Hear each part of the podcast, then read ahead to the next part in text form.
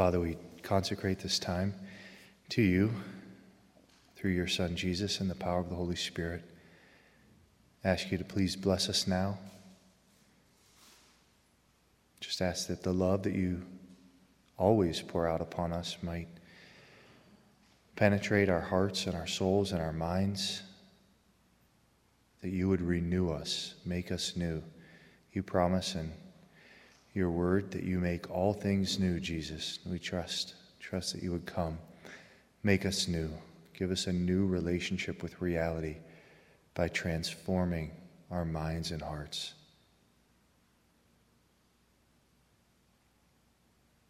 Mother Mary, we consecrate ourselves to you. Hail Mary, full of grace, the Lord is with thee. Blessed art thou among women, and blessed is the fruit of thy womb, Jesus.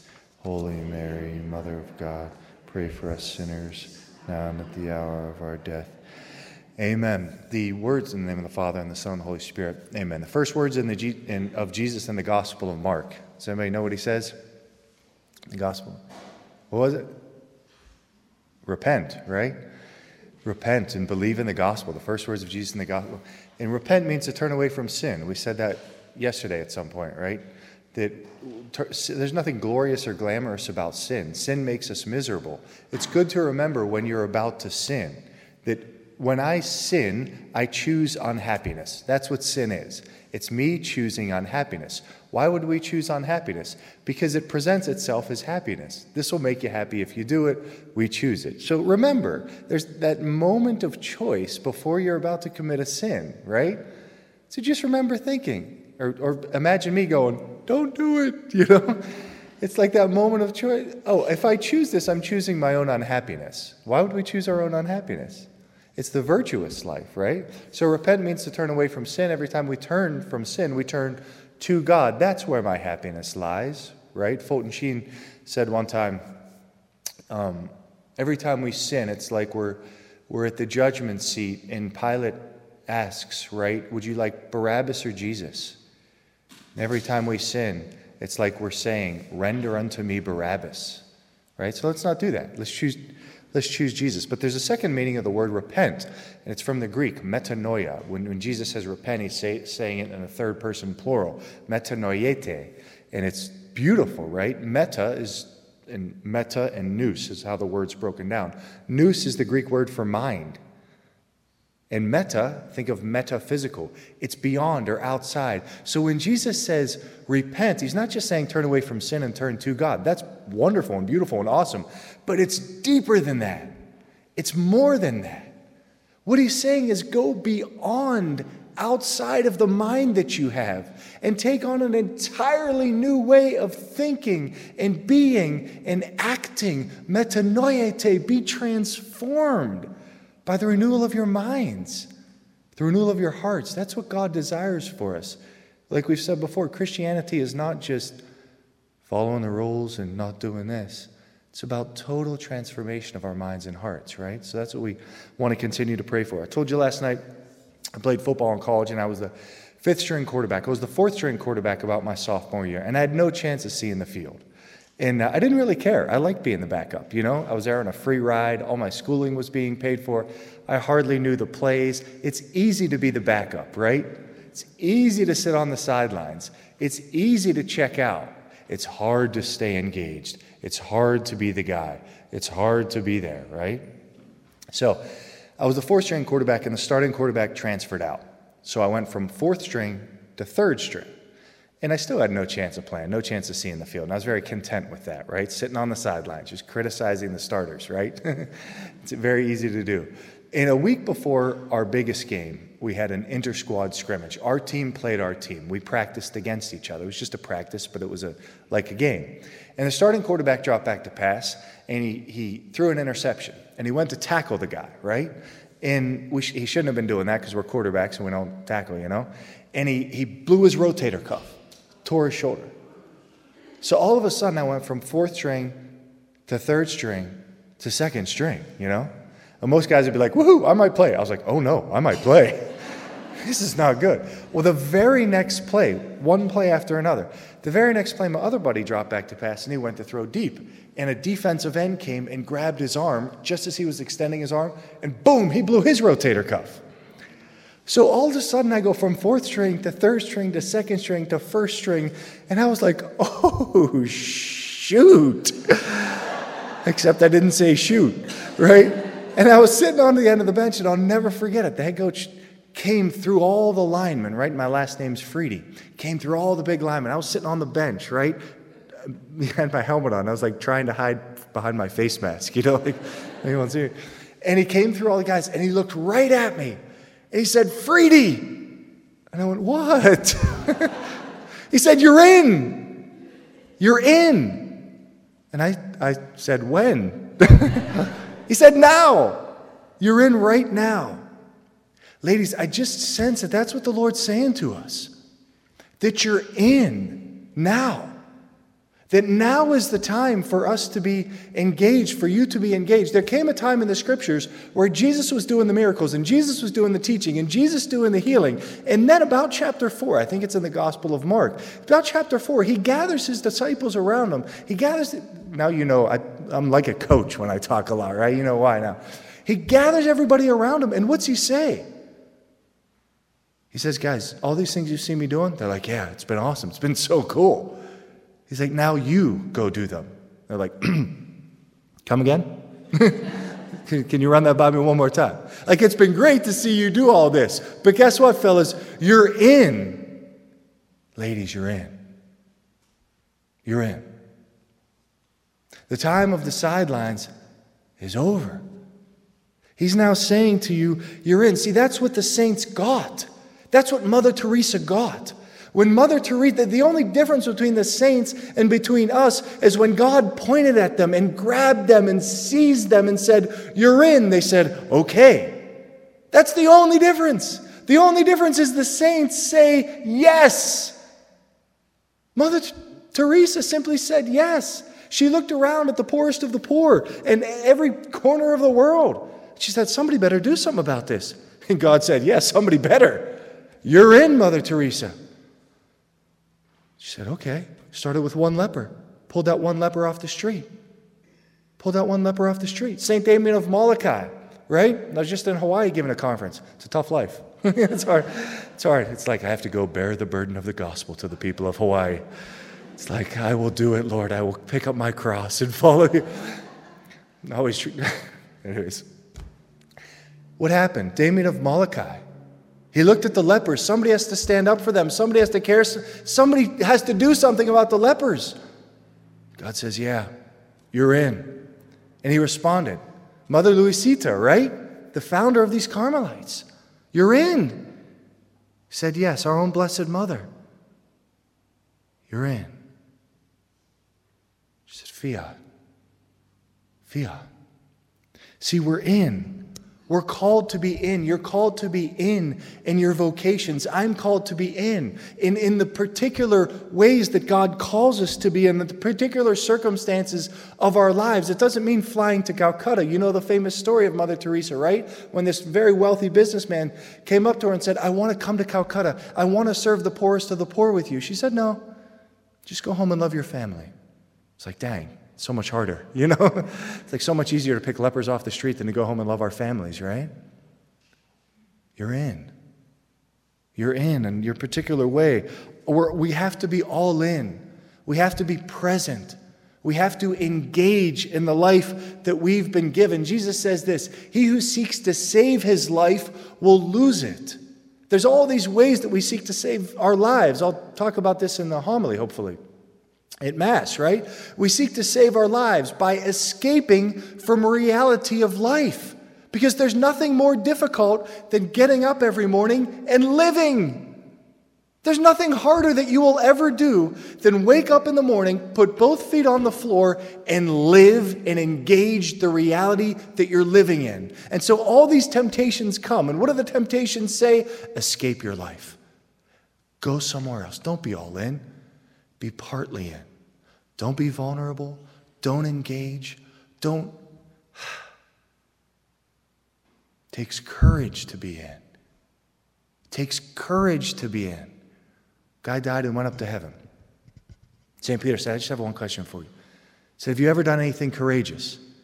The man thought about it. He said, Yeah. He said, Actually, I was driving one time through the Badlands of South Dakota. St. Peter said, Yeah, what'd you do? He said, I stopped at a gas station. I saw this gang, motorcycle gang. There's an old woman in the middle, and they'd taken her purse and they were pushing her around. St. Peter said, What'd you do? The guy said, I went up to the leader of the gang, I ripped his earring out of his ear, I pushed him over, I looked at the other gang members, said, The same thing's going to happen to you if you don't leave her alone. St. Peter goes, Wow, that is courageous. When did that happen? Guy said, About five minutes ago. oh, come on, that should have got more laughter. the preacher of the papal household name's Raniero Cantalamessa. He came with John Paul II. And the way that he got named the papal, papal preacher, right? Imagine preaching to the Pope. Was one time he was at a papal audience. And the Pope goes around and greets everybody. And Cantalamessa greeted him and greeted him. But something came into Cantalamessa's heart when John Paul was leaving the aula. And he cried out when John, Pope John Paul was leaving Coraggio! Coraggio! Coraggio! John Paul turned around and said, I need to talk to that priest. Because he, he's got it. I got to talk to that priest. It takes courage to be in. The whole world is asking us not to be in, not to engage. Here's a million different distractions for you. Here's all the ways that you can escape life. Here, just escape. It's so much easier. Just escape until you die and you'll never really live. You'll never really live. It takes courage to be all in. We've talked about this. Where does courage come from? It comes from two places. It comes from knowing who you are and knowing whose you are. Identity. Courage comes from knowing who you are and knowing whose you are. Who are you? We've said it a thousand times. You're beloved. You guys have seen The Lion King? Have you heard me talk about this before? How many seen The Lion King? All right, you're, you're women. Of course, you've seen The Lion King. I should, I should talk about Braveheart. How many have seen Braveheart? Okay, all right, you're tough women. so, the movie The Lion King, I don't remember all the characters, but here's the scene that's most important Simba's the little lion, right? And the little lion, you know, his dad gets killed or something. And Simba goes off, remember, off to that land. It's called Hakuna Matata land, right? Or whatever. Hakuna Matata. No, no, no. What's Hakuna Matata? It's non reality. Hakuna Matata is what you're tempted with. It's what I'm tempted with. Hakuna Matata is the escape from our vocation, it's the escape from our duty. That's what Hakuna Matata is. It's false peace. All go somewhere else. So he goes off to this somewhere else land. It's too hard to engage my husband. Too hard to engage my kids. It's too hard to engage my life. It's just too hard. I'm out. I'm out. So he was out. And the girl comes up, right? Nala. She comes up to him. She finds him. Simba, it's so great to see you. It's so great to see you too. You know, it's so nice to see you. But Simba, you should be back with the tribe. Simba, you're the one who's supposed to lead us. You got to be back. You got to get in. Get in the game. No, I can't get in the game. I'm not good enough. Not smart enough. Not strong enough. Too much going on. Too much time. It's too hard. Don't embrace the victim mentality. You're not a victim. It's really important to hear. It's hard sometimes. We're all victims. Why? Because we've all been hurt. But there's a difference with, between victimhood and victim identity. That's victimhood, but Jesus never embraced the victim identity. I'm a victim. No, I've been hurt. But my hurts don't have to rule my life. I've been wounded. But the wounded healer has healed me. Don't embrace the victim identity. Anytime you start feeling self pity, run from it. Run from self pity like it is the plague. Don't wallow in self pity. There's no, God is not there. God is not there. So he gives all these reasons why he can't, I can't, I can't be all in, right? So she leaves, right? And then I, my favorite character is the monkey guy, Rafiki, I think, or something like that. Yeah. Rafiki comes up, Rafiki whacks him on the head. Sometimes we need whacked on the head. whack! Hey, Father Joe, whack! You know, it's, a, it's what I need, a little whack on the head there. Get after it. Oh, okay. Whacks him on the head. Says, You've forgotten your father. Says, oh, I hate to tell you, Rafiki, but my father's dead. Whacks him again. Whack! he ain't dead. He's alive. He's alive? Yeah, I'll show him to you. Okay. So you remember what happens in The Lion King, right? Rafiki goes and Simba follows him. Is the path easy to find his father? No. Remember how it gets dark and there's vines and it's scary? Going back and starting to live in the truth is scary. Why? Because we've lived in the lies for so long. Living a new way is, is scary. We're comfortable with living in the darkness. We're comfortable with living in the lie. And you know what? When you go back home and you live in the confidence of who you are, people are going to, oh, what happened to Sarah? What happened to this girl, this woman?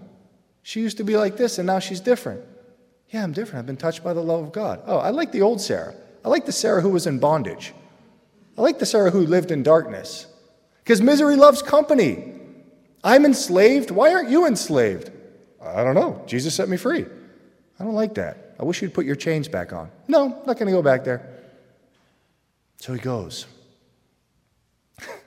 I drank a ton of coffee this morning. this is going to be like an 140 minute conference. Sorry. I'm going to wrap up. I'm trying to try and wrap up. So he goes to that little pool, right? He says, Look in there, you'll find your father. He looks in the pool. Says, That's not my father. That's just me. That's just my reflection. Whacks him on the head again. Stirs up the water, says, Look again. And he sees his father. And then because it's Disney, his father like appears in the clouds, you know? he goes out. You remember what the dad says? He says, Remember who you are. Remember who you are. You've forgotten who you are, Simba. Remember who you are. I want you to remember who you are. You are His beloved. You are only defined by Him and His love for you. When I remember who I am, when I don't try and grasp after these false identities, remember what Simba did? He went back. He was all in. He engaged reality and truth. Was it easy? No, it wasn't easy. He had to go back into really difficult circumstances. But he went back. Remember who you are and remember whose you are. Who are we? We're His the God, the, King, the great I am, the one who is, who was, and who is to come, the Alpha and the Omega, the beginning and the end, the first and the last, the one who created everything out of nothing and sustains all things in being simply by his will. That's whose we are. We're children of our Heavenly Father. I told this story to the sisters last night. St. Teresa of Avila was sleeping, and the devil hovered about three inches over her in this hideous form. Hideous trying to scare her. She woke up. She saw it was the devil and she went, Oh, it's only you. And she went back to bed. She knew who she was. And she knows who she was. Oh, it's only you. I thought it was something serious. It's just the devil hovering above my face. I'm his. What are you going to do to me? I'm a daughter of the king. My buddy Dave Van Vickle tells a great story. He was the youngest of uh, 10. He is the youngest of 10. And uh, there was a mean dad in the neighborhood where he grew up in Texas. You know, the mean dad, like the ball goes into his yard and it's like, that ball's gone forever. Like, don't go in there. Mean dad, scary dad. Dave wasn't allowed to play with the mean dad's kids, right?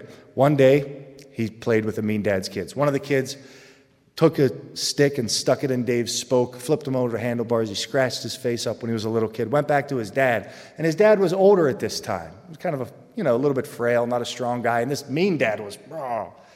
And he went to his dad. His dad said, What happened? He said, I was playing with the mean dad's kids, and he stuck a spoke He said, We're going over there.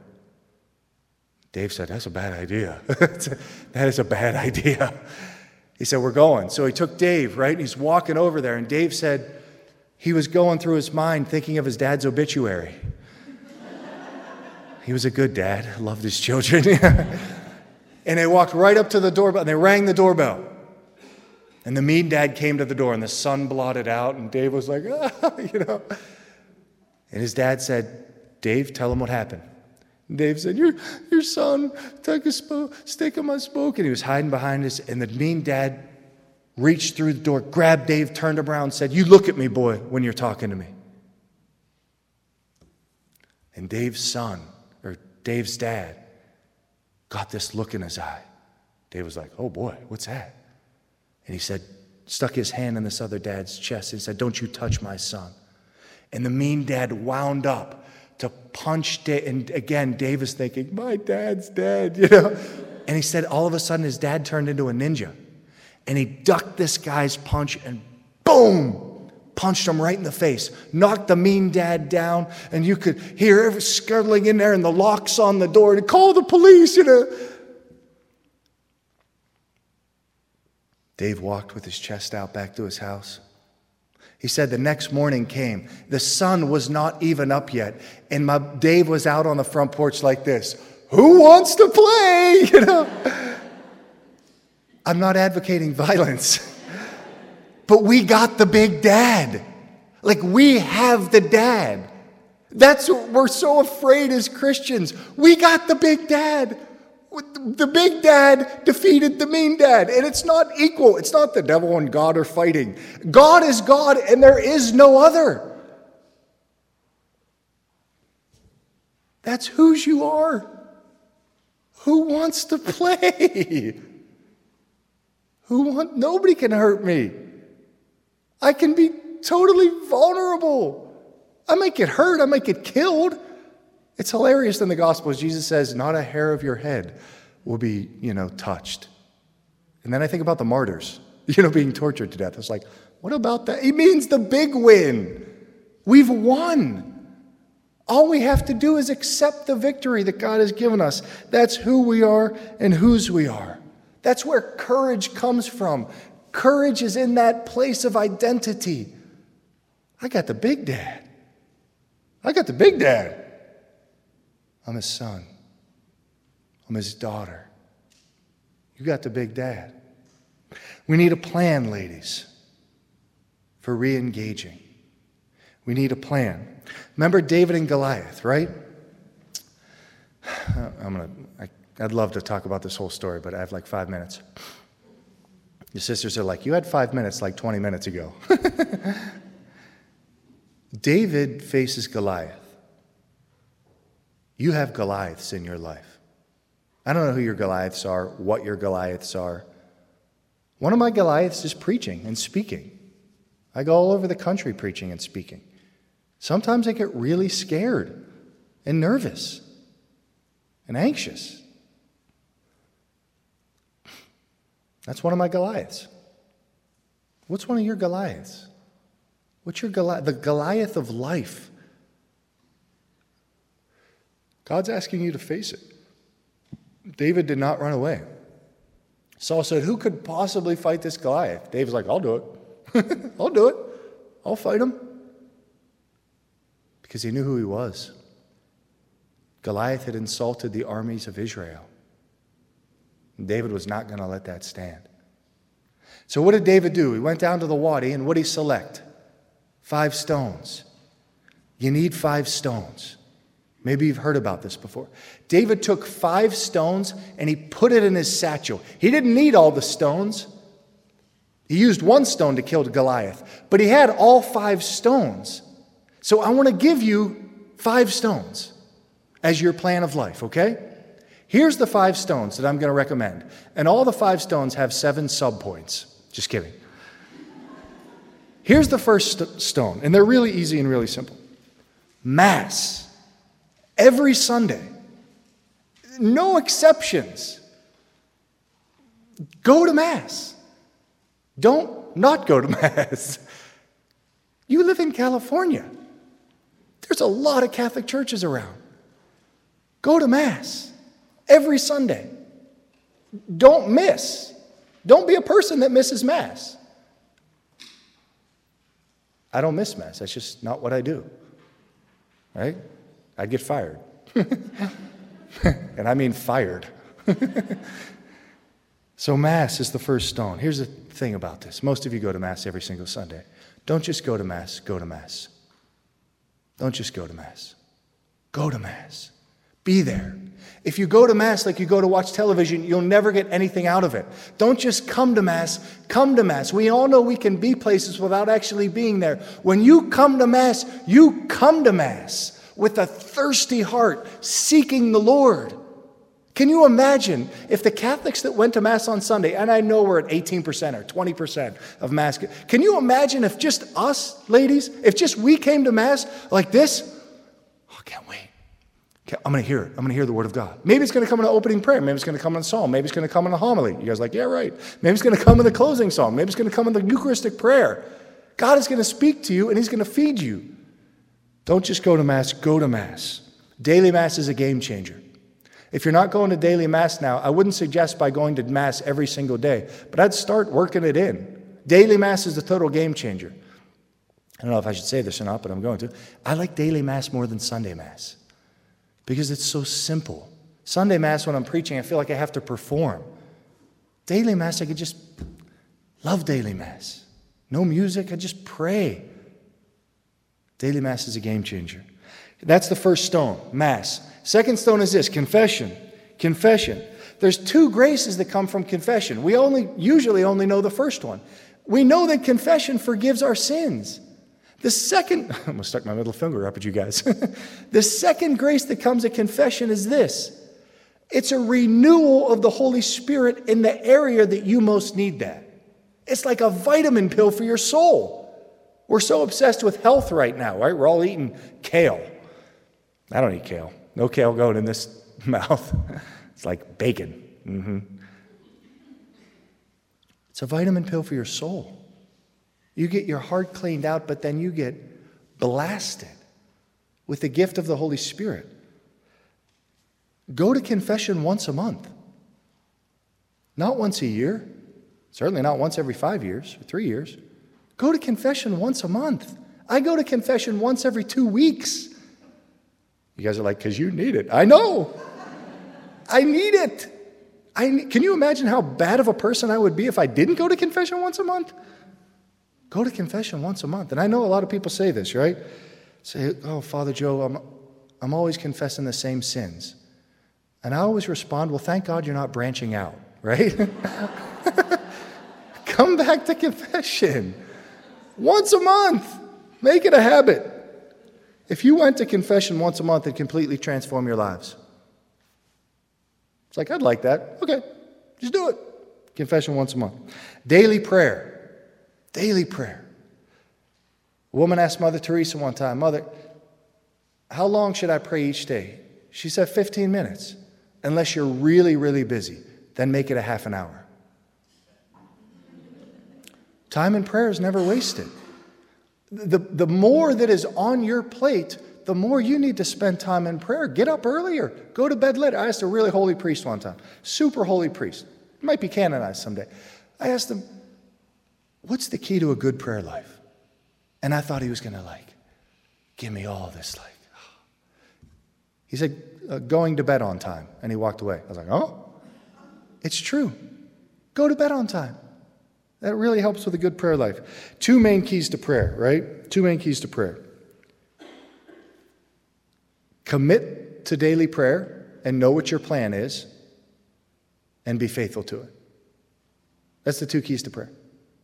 Commit to daily prayer. What are you going to do? Do not leave this retreat without your commitment to daily prayer. I'm not, don't, if I was trying to run a marathon, I would start by walking around the block. I would not start by trying to run five miles. So if you're not praying daily seriously now, don't start with an hour or an hour and a half. Start with 10 minutes. Start with 10 minutes or 15 minutes. Get a little devotional, the Magnificat, the Word Among Us, a prayer book, right? Maybe you just sit down and pray a decade of the Rosary. Prayer is where we remember who we are and whose we are. Prayer is where we remember who we are and whose we are. A decade of the rosary is a wonderful way to spend five minutes. That, sisters asked me to tell this story. My buddy John Petrovich was, this is a true story, as if I have to say that. My buddy John Petrovich was walking around or jogging around a neighborhood in Pittsburgh called Green Tree. And uh, he saw an ambulance. It was early in the morning.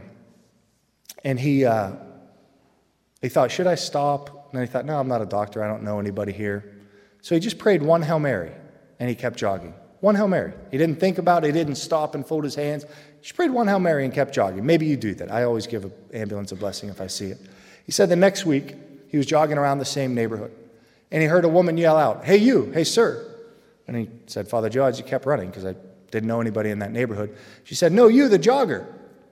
He turned around, looked up, there's a woman on the porch. She said, You saved my life. He said, Oh, I'm sorry, ma'am, I don't think we know each other. She said, No, I recognize your face.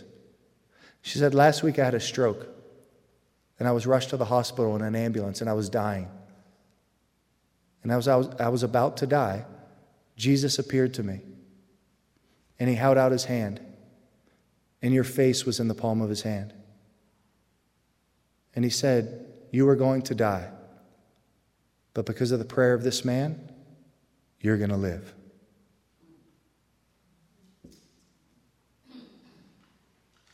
That's one Hail Mary. Imagine, imagine the power of prayer she recognized his face off of the palm of Jesus' hand. That's awesome. That's the power of prayer right there. Commit to prayer. Be faithful to prayer. That's number three. Here's the fourth thing retreat every year. Every year. I'm so happy that I'm seeing some of you for a second time. Every year, come on this retreat. I don't know, do you have the dates already, sisters, for next year? Yeah, they got the dates already. Put it in your calendar right now. I'll, I'll, I'll promise I won't be your retreat master. you guys are like, we're taking it right? Put it in your calendar right now. This is an every year thing for you. Never miss it. What if you're really busy? Should you miss it then? Shouldn't miss it then. Come every year and bring people with you. Bring people with you, but don't worry so much about other people. You come and your life being transformed, what will, that'll be what brings other people. Here's a last thing be a woman of gratitude and praise. That's the fifth stone. Be a woman of gratitude in praise. Gratitude is a game changer. It's not happy people who are grateful, it's grateful people who are happy. You don't get grateful when things go your way. You become happy by practicing gratitude. You live in California. I walked around here. I was just, you, People must have seen me, thought I was crazy. These hummingbirds, they are amazing. I was like, it just, I was like getting fanned off. It was so close to me. It's there's so much to be grateful for. Gratitude is a game changer. If you become grateful, it will change your entire life. Why? Because it changes the way that you see the world, and the way that you see the world changes everything. Your whole perspective will change. Think about what you're grateful for your husbands for. I, it might be hard to come up with. Think about what you're grateful to your good friends for. Think about what you're grateful to your families for. Think about what you're grateful to these sisters for. Think about those things. So often we spend so much of our time thinking about what we're mad about, thinking about what we're upset about, thinking about what we don't like, thinking about what's wrong, thinking about the air conditioning should be more, thinking about the this gratitude. Gratitude is a total game changer. Nightmares evaporate like mist in sunshine. Fears dissolve and suffering vanishes when the whole human being becomes praise and trust, expectation, gratitude, and hope. Nightmares evaporate like mist and sunshine. That was John, John Paul II. So, the five stones, real quick don't just go to Mass, go to Mass. Confession once a month, daily prayer, retreat every year, and be a woman of gratitude and of praise. Let me just close with this last little reflection here. This is from the Magnificat years ago by a woman named Jenny Ewing. She says In the spring, a female robin began to build her nest on our neighbor's porch, within view from our kitchen. My husband, two daughters, and I followed this little bird's journey into motherhood as she patiently and diligently sat on her nest for weeks without much respite. Finally, her eggs hatched and the full time feeding frenzy began. My oldest daughter, Felicity, squealed in delight as the fluffy baby robins stretched their necks and opened their beaks for food. Mama and Daddy Robin were rotating the feeding schedule, and we were privy to the details that God provided for us. Within two weeks, the four young, young robins, spotted and red breasted, seemed eager to fly. They practiced flapping their wings, and the girls and I were certain on a few occasions that we'd witnessed their departure from the nest. Suddenly, the birds were gone, and we'd missed the entire pivotal moment. Later that day, I saw a quote that reminded me of the family of robins What if I fall? Oh, dearest, but what if you fly? The robin family reminded me of my own vocation waiting, learning, changing, letting go. Everything in our lives has the potential to evoke fear or hope in us. We may fall, but we may fly. What we risk by trusting God during the growth spurts of life is what we gain in heaven. If we don't step into the unknown and risk failure, we will never know if we can fly. Don't be afraid to fly. Don't be afraid to fly. The Lord has given you all that you need. Father, we thank you and praise you for our time together. Our hearts are open. Continue to bless us. Grant us the gift of true courage through the intercession of your saints, who, when you called them to be in and engage fully in the particulars of their lives, they said yes. Give us the grace through the intercession of the saints and especially of our Blessed Mother to be all in, to be disciples of great, great courage, so that at the end of our lives, when we come before you, we would hear from you, Well done, my good and faithful servant. Enter into the joy prepared for you from the foundations of the world. Our Father, who art in heaven, hallowed be thy name. Thy kingdom come, thy will be done, on earth as it is in heaven. Give us this day our daily bread, and forgive us our trespasses, as we forgive those who trespass against us. And lead us not into temptation, but deliver us from evil. Amen. In the name of the Father, and of the Son, and of the Holy Spirit. Amen.